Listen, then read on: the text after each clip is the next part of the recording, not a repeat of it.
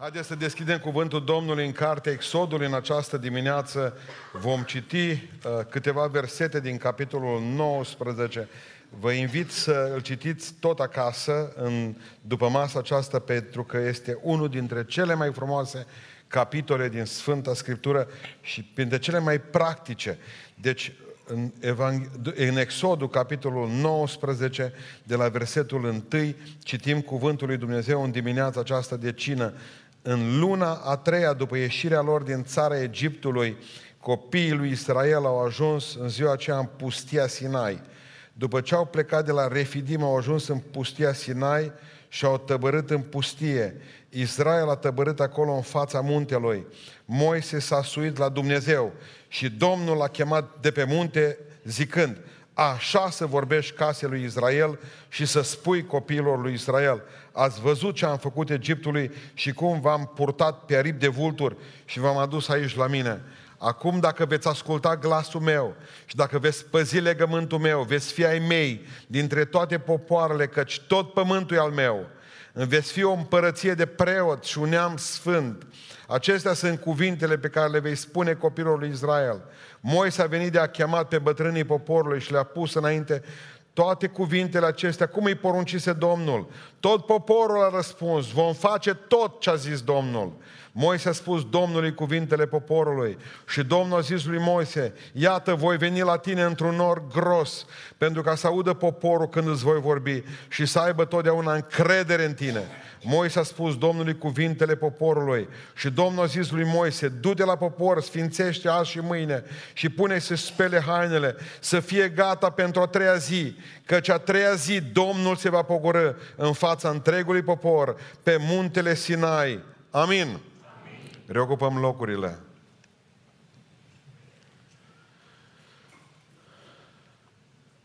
Întâlnirea cu Domnul nu e o chestie de noroc, ci e o problemă de pregătire.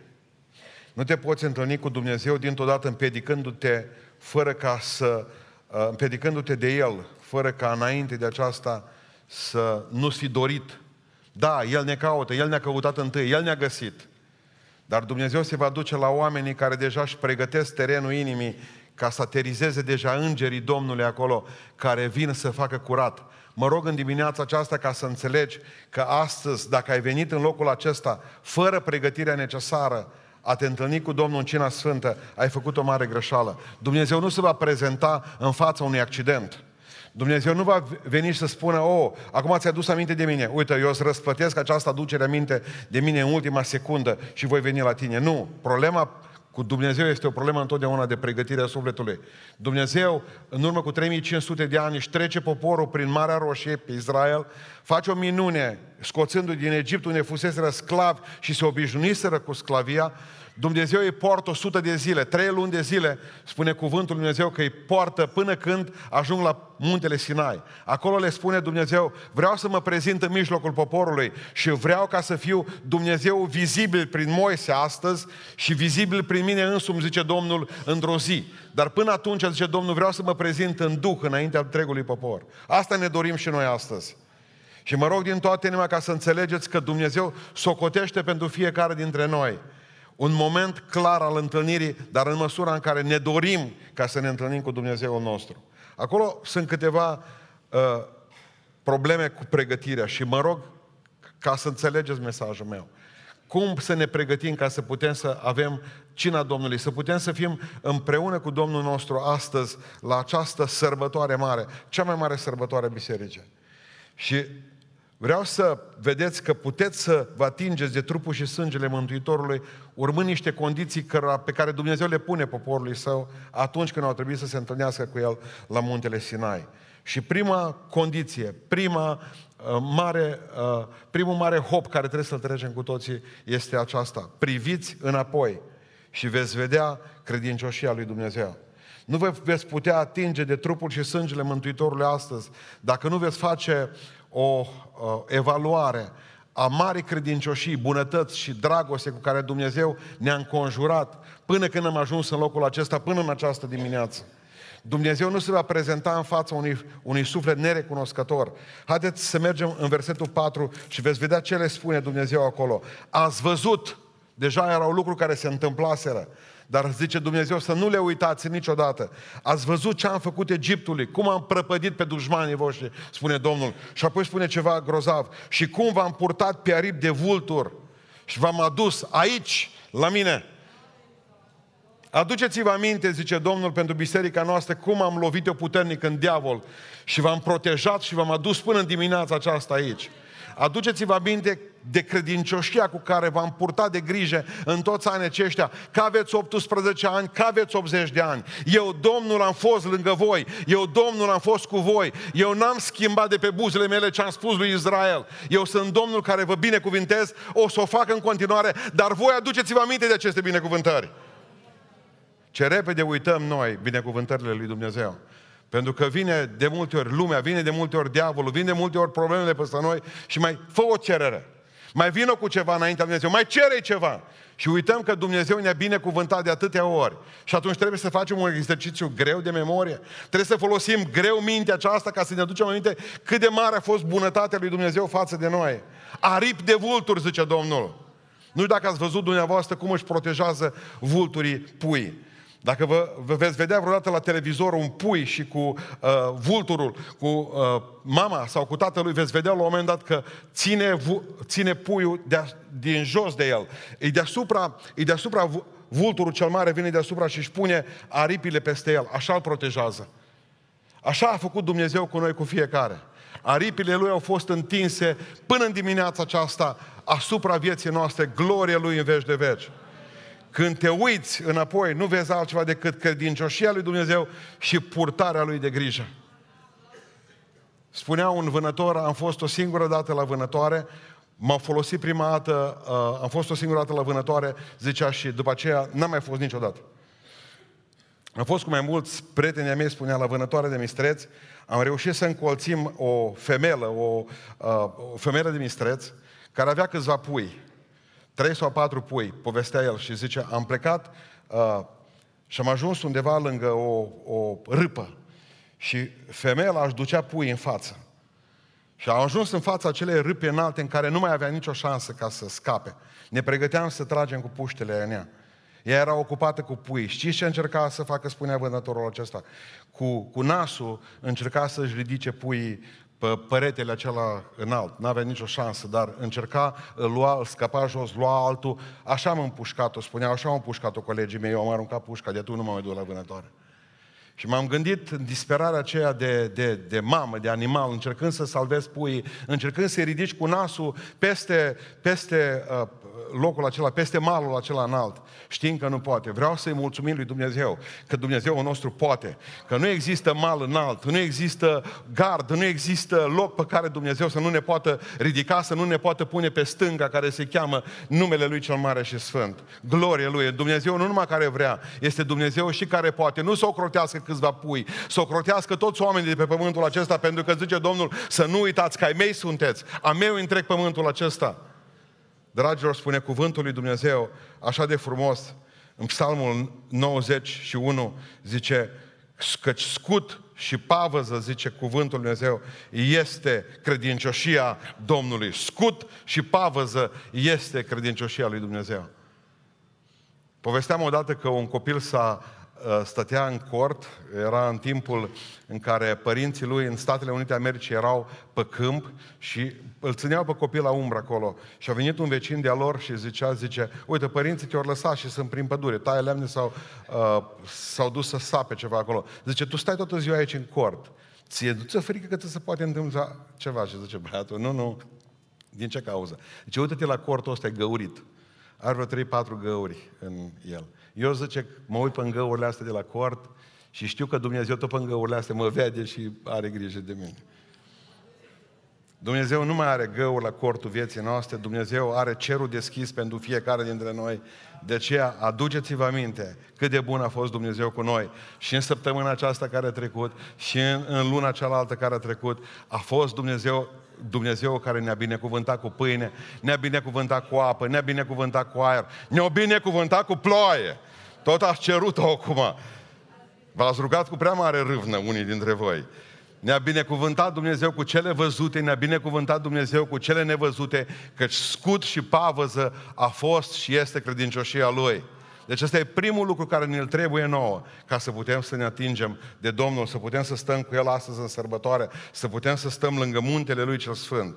Al doilea lucru care s-a cerut poporului a fost acesta: priviți în față și sărbătoriți viitorul. Priviți în față și sărbătoriți viitorul. Amin, e groază de el. Ce va fi cu pensia mea? Ce va fi cu sănătatea mea?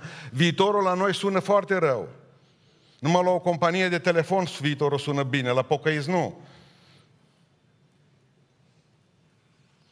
Spune cuvântul lui Dumnezeu, mergem în versetul 5 și 6. Zice așa Sfânta Scriptură: acum, dacă veți asculta glasul meu și dacă veți păzi legământul meu, veți fi ai mei dintre toate popoarele. Asta e viitorul pentru ei, asta era viitorul pentru ei. Căci tot pământul e al meu. Și apoi încă ceva grozav de tot: îmi veți fi o împărăție de preoți și un neam sfânt. Acestea sunt cuvintele pe care tu să le spui copiilor lui Israel. Asta e viitorul. Un neam de preoți, un neam sfânt, veți fi ai mei, zice Domnul, căci tot pământul este al meu. Deci dacă privim credincioșia lui Dumnezeu din trecut, trebuie să privim viitorul nostru cu foarte mare optimism, pentru că știm că Dumnezeu e și în viitor. Dumnezeu nu are timp trecut, prezent și viitor. Privim prezentul de astăzi și sărbătorim acest viitor, pentru că spune Domnul: voi sunteți comoara mea. Voi sunteți comoara mea. Dumnezeu nu are altă comoară. Pentru noi comoarele sunt cele pe care le vedem și la care tânjim. Dar Dumnezeu spune foarte clar: voi sunteți comoara mea. Spunea o femeie, am avut o zi foarte prostă. De dimineață, seara, zice, am început ca să fac ceva mâncare în bucătărie.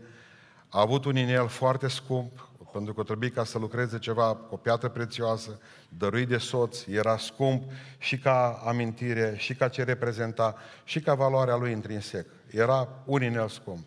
L-am dat jos de pe mână, l-am pus în bucătărie, zicea femeia, m-am apucat și am lucrat, am făcut mâncare, tot a fost bine.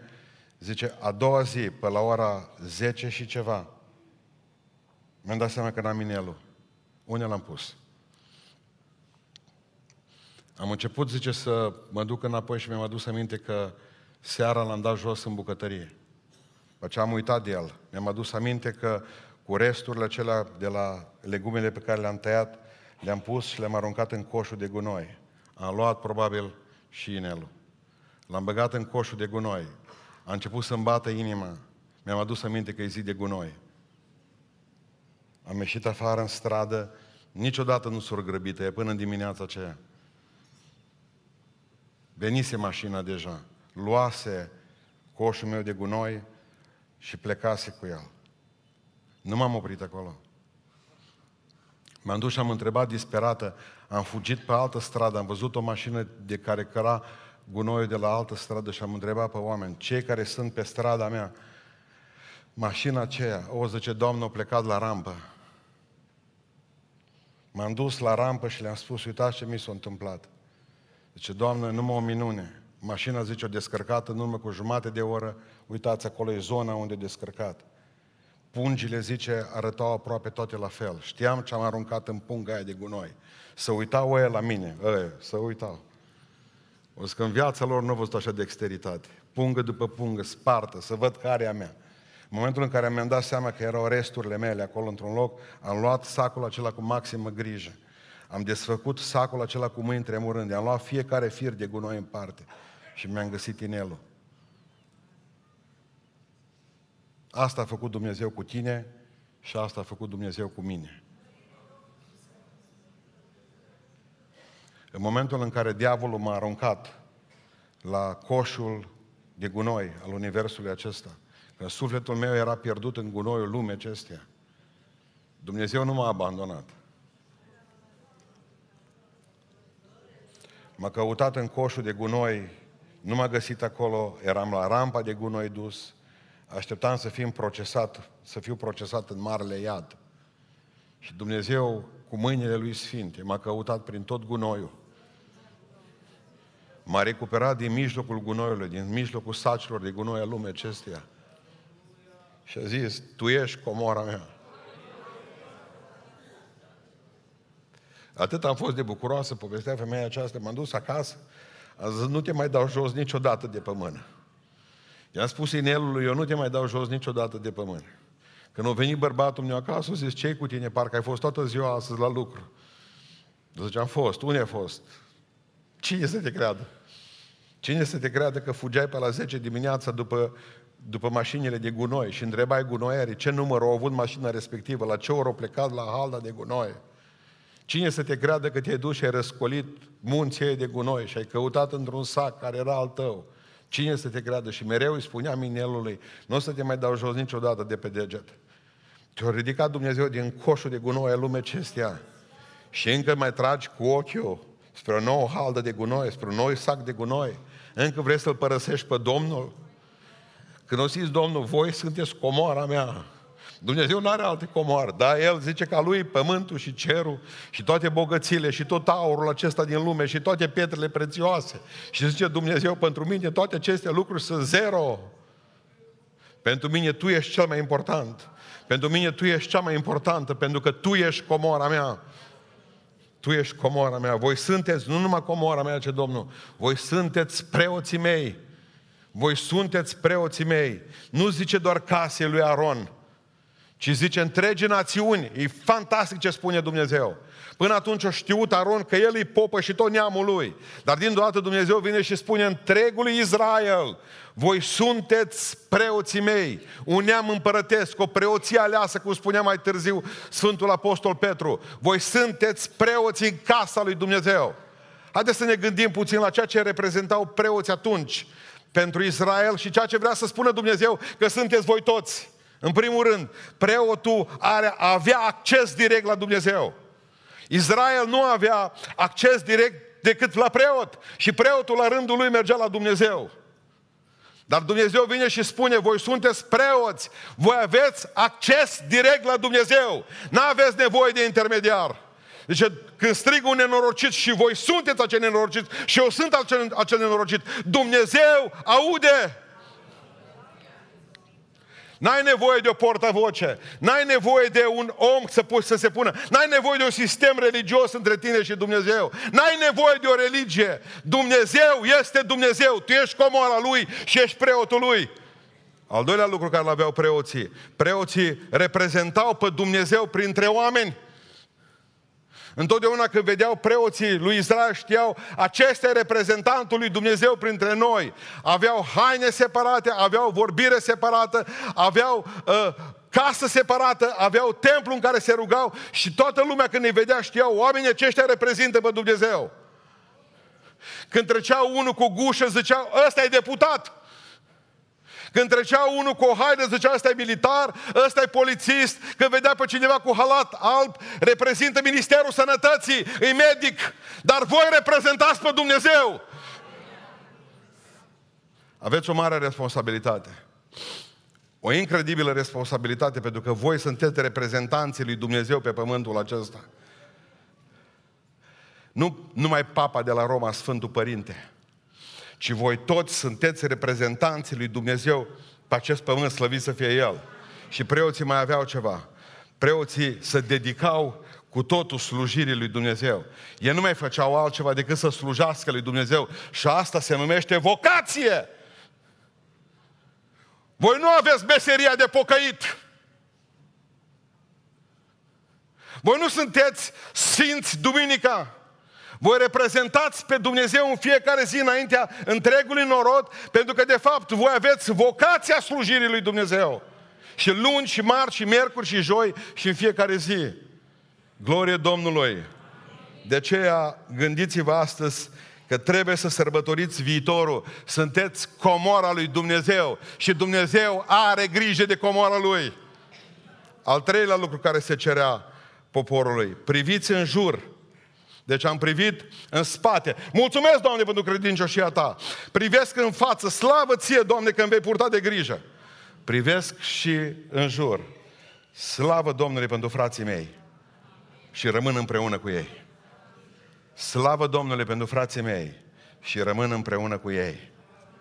Ascultați ce spune cuvântul lui Dumnezeu în versetul 8. Da? Zice așa. Tot poporul a răspuns. Moise, versetul 7. Moise a venit de a chema pe bătrânii poporului și le-a spus înainte cuvintele acestea, cum îi poruncise Domnul. Și ce a fost frumos aici? Că Moise și-o chema bătrânii, dar poporul o ascultat. Și Moise vorbea cu bătrânii, le-a spus asta să faceți, dar zice că tot poporul a răspuns, așa facem! Noi toți suntem împreună! Noi toți suntem una!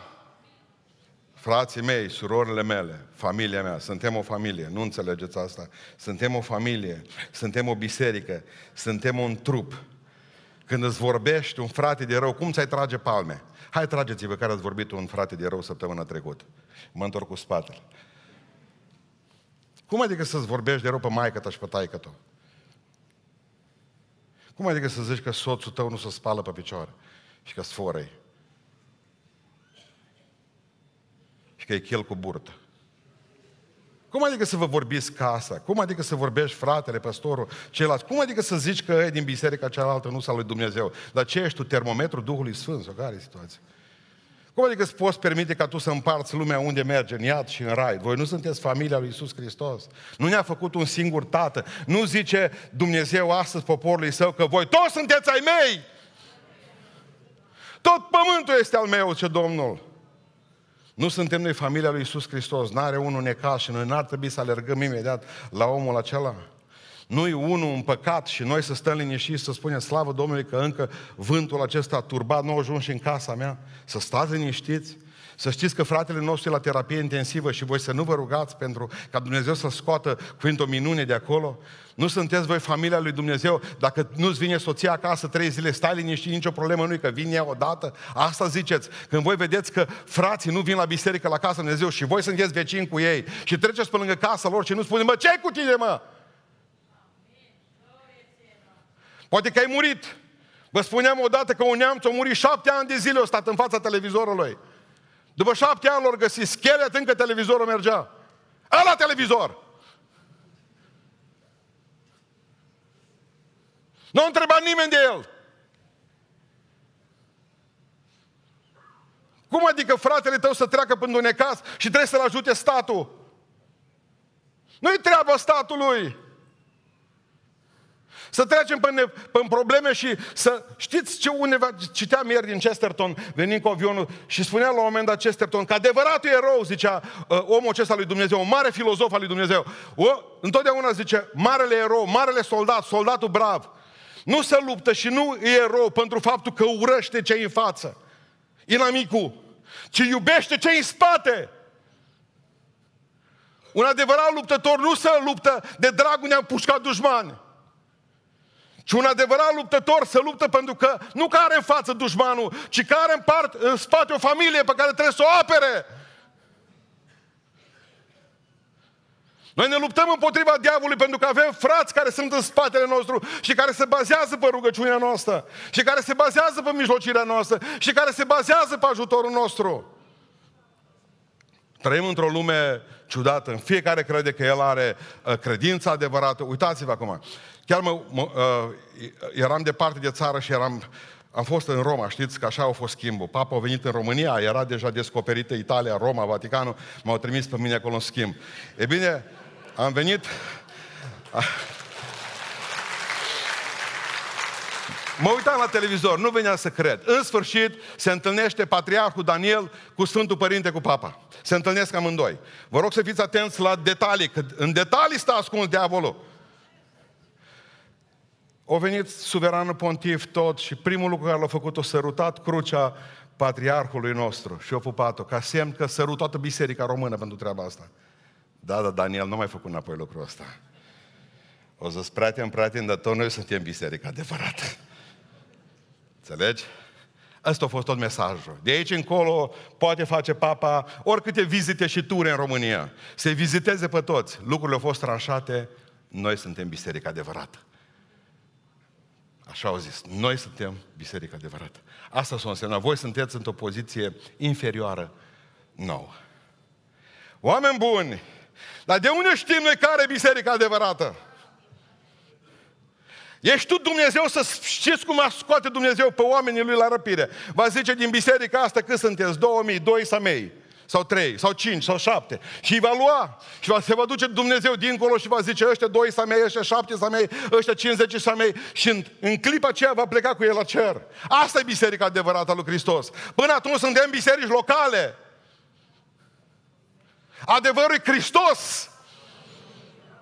Nu un act de cult. Adevărul e Hristos, nu o doctrină, nu o dogmă.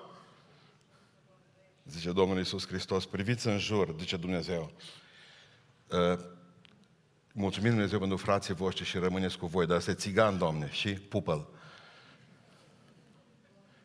Ăsta e ungur, Doamne, spală-te pe picioare cu el. Doamne, ăsta e fără școală, ia-l în brațe, învață-l. Învață că marea lui frământare este testul de la școala de șofer. Cei mai mulți români așa au învățat să citească, nu Biblia. Ce Domnul, cu asta să mă unesc eu, că-i sărac. Cumpără un Logan, dacă tu ești bogat.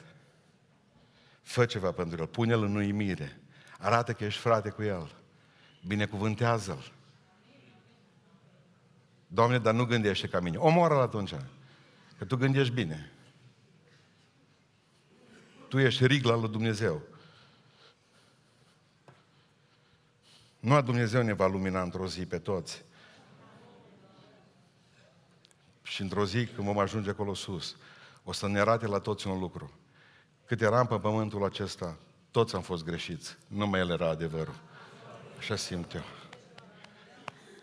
Așa simt eu. Pentru că nimeni nu poate să spună eu sunt bun înaintea lui Dumnezeu. Nimeni să nu zică lucrul acesta. De ce mă numești? Când gândiți-vă că Iisus Hristos ca om a zis, de ce mă numești tu pe mine bun? Eu sunt încă om pe pământul acesta și era om fără păcat. Și a zis, nu mă numi bun pe mine. Bun e unul singur, Dumnezeu. Și noi care facem păcate pe cum respirăm, cum vă numiți voi buni? Cum ne numim noi buni? Priviți în jur și vedeți un frate. Hai, dați mâna cu cel lângă voi. Luați-l și în brațe. Acum aia, hai să vă văd. Cum... Luați-vă în brațe tare. A scăpat și de povara colectei.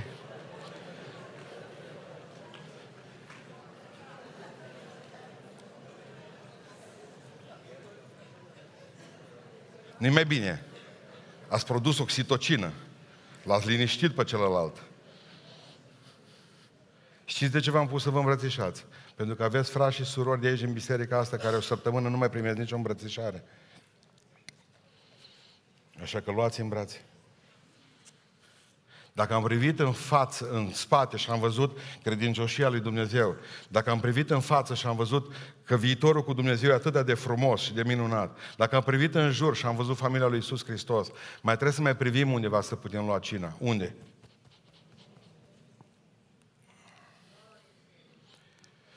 Nu la burtă, la inimă.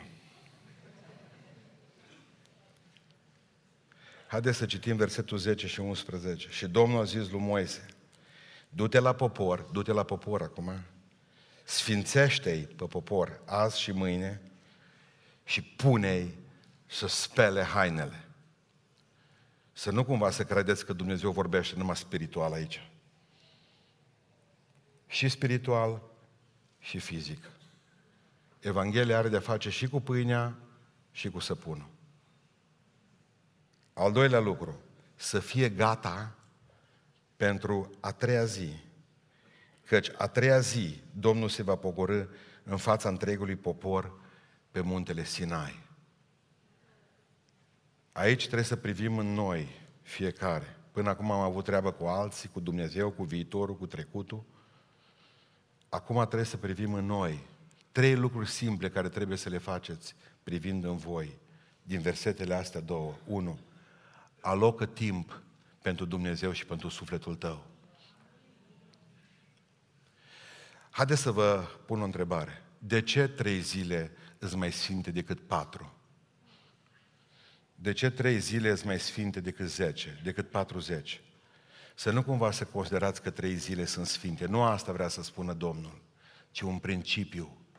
Alocați-vă timp pentru mine. Nu-i joia, nu-i miercurea și vinerea mai sfântă ca joia și marțea.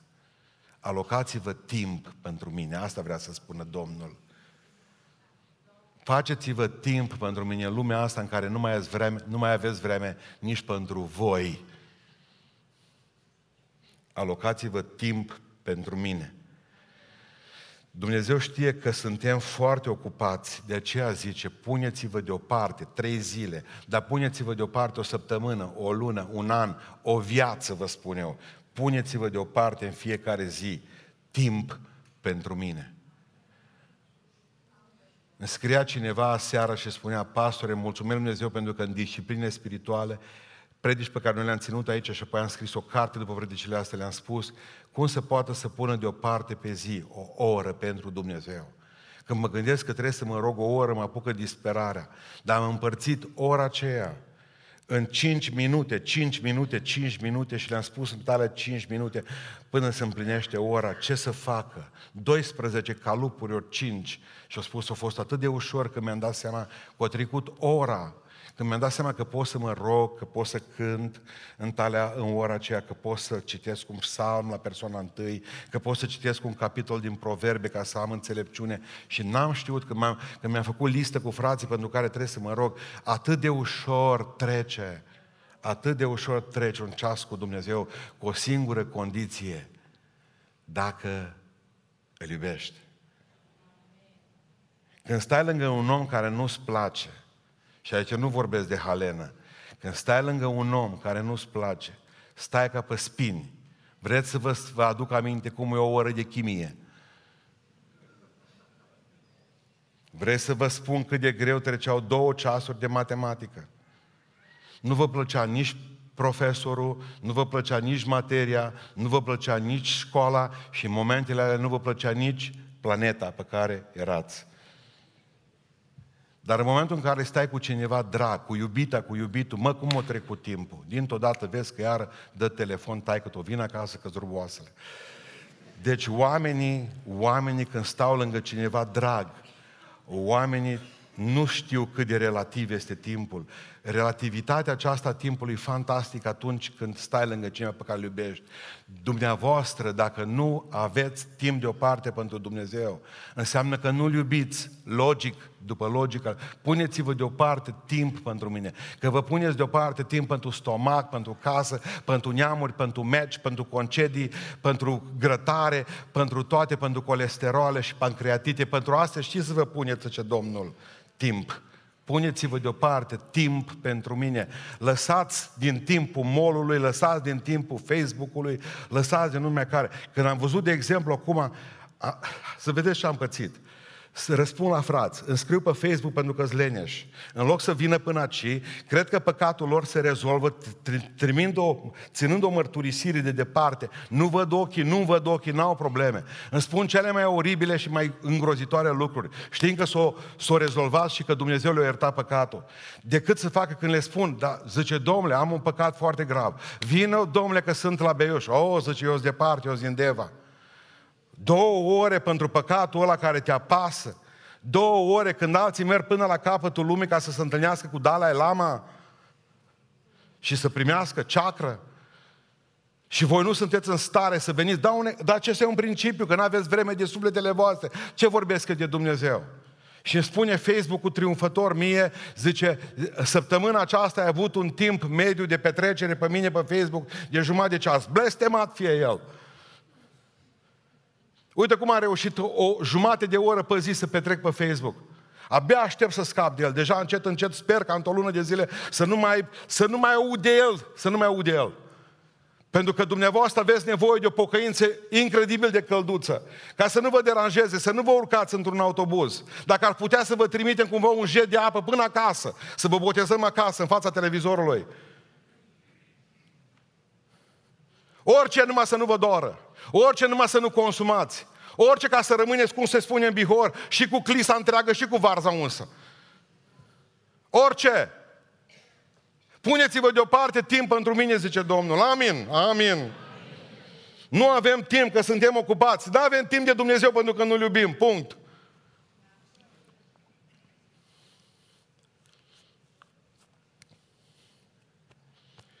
Ăsta e primul lucru care trebuie să-l faci pentru tine. Pune-ți timp deoparte. Al doilea, fă-ți un inventar. Amin.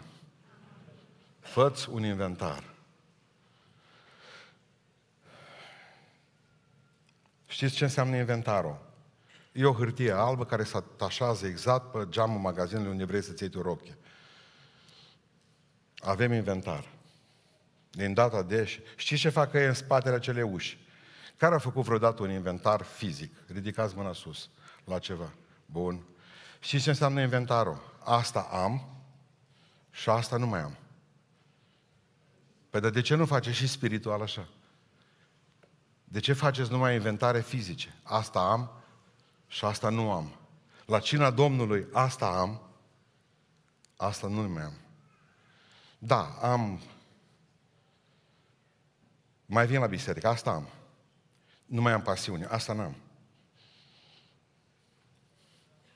Dau bani, asta am. Nu mai postez, asta... Da, scrieți. Asta am, asta nu am. Asta fac, asta nu fac. Faceți-vă un inventar al vieții. Că voi sunteți și noi suntem specialiști în inventare făcute la alții. Noi suntem mari specialiști în a face inventarul altora. Facem inventarul pruncilor altora, cât au și cum nu au și cum îți crescuți. Facem inventarul altor biserici, ce au și ce n-au. Facem inventarul banilor altora, a mașinilor altora. Facem inventarul rochilor altora. Facem inventar. Noi știm automat. Dar pe voi, zice Domnul, asta am și asta nu am. Și fiți, cum să fiți? Fiți duri cu voi. Cu alții fiți blânzi. Dar cu voi să fiți duri.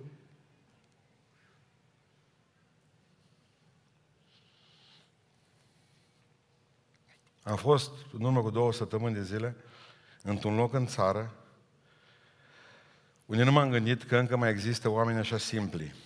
Stau așa liniștiți pe bănci. Încă mai au bănci. Am zis, cum de nu le-ați dărâmat? Ea zice, și să stăm în picioare?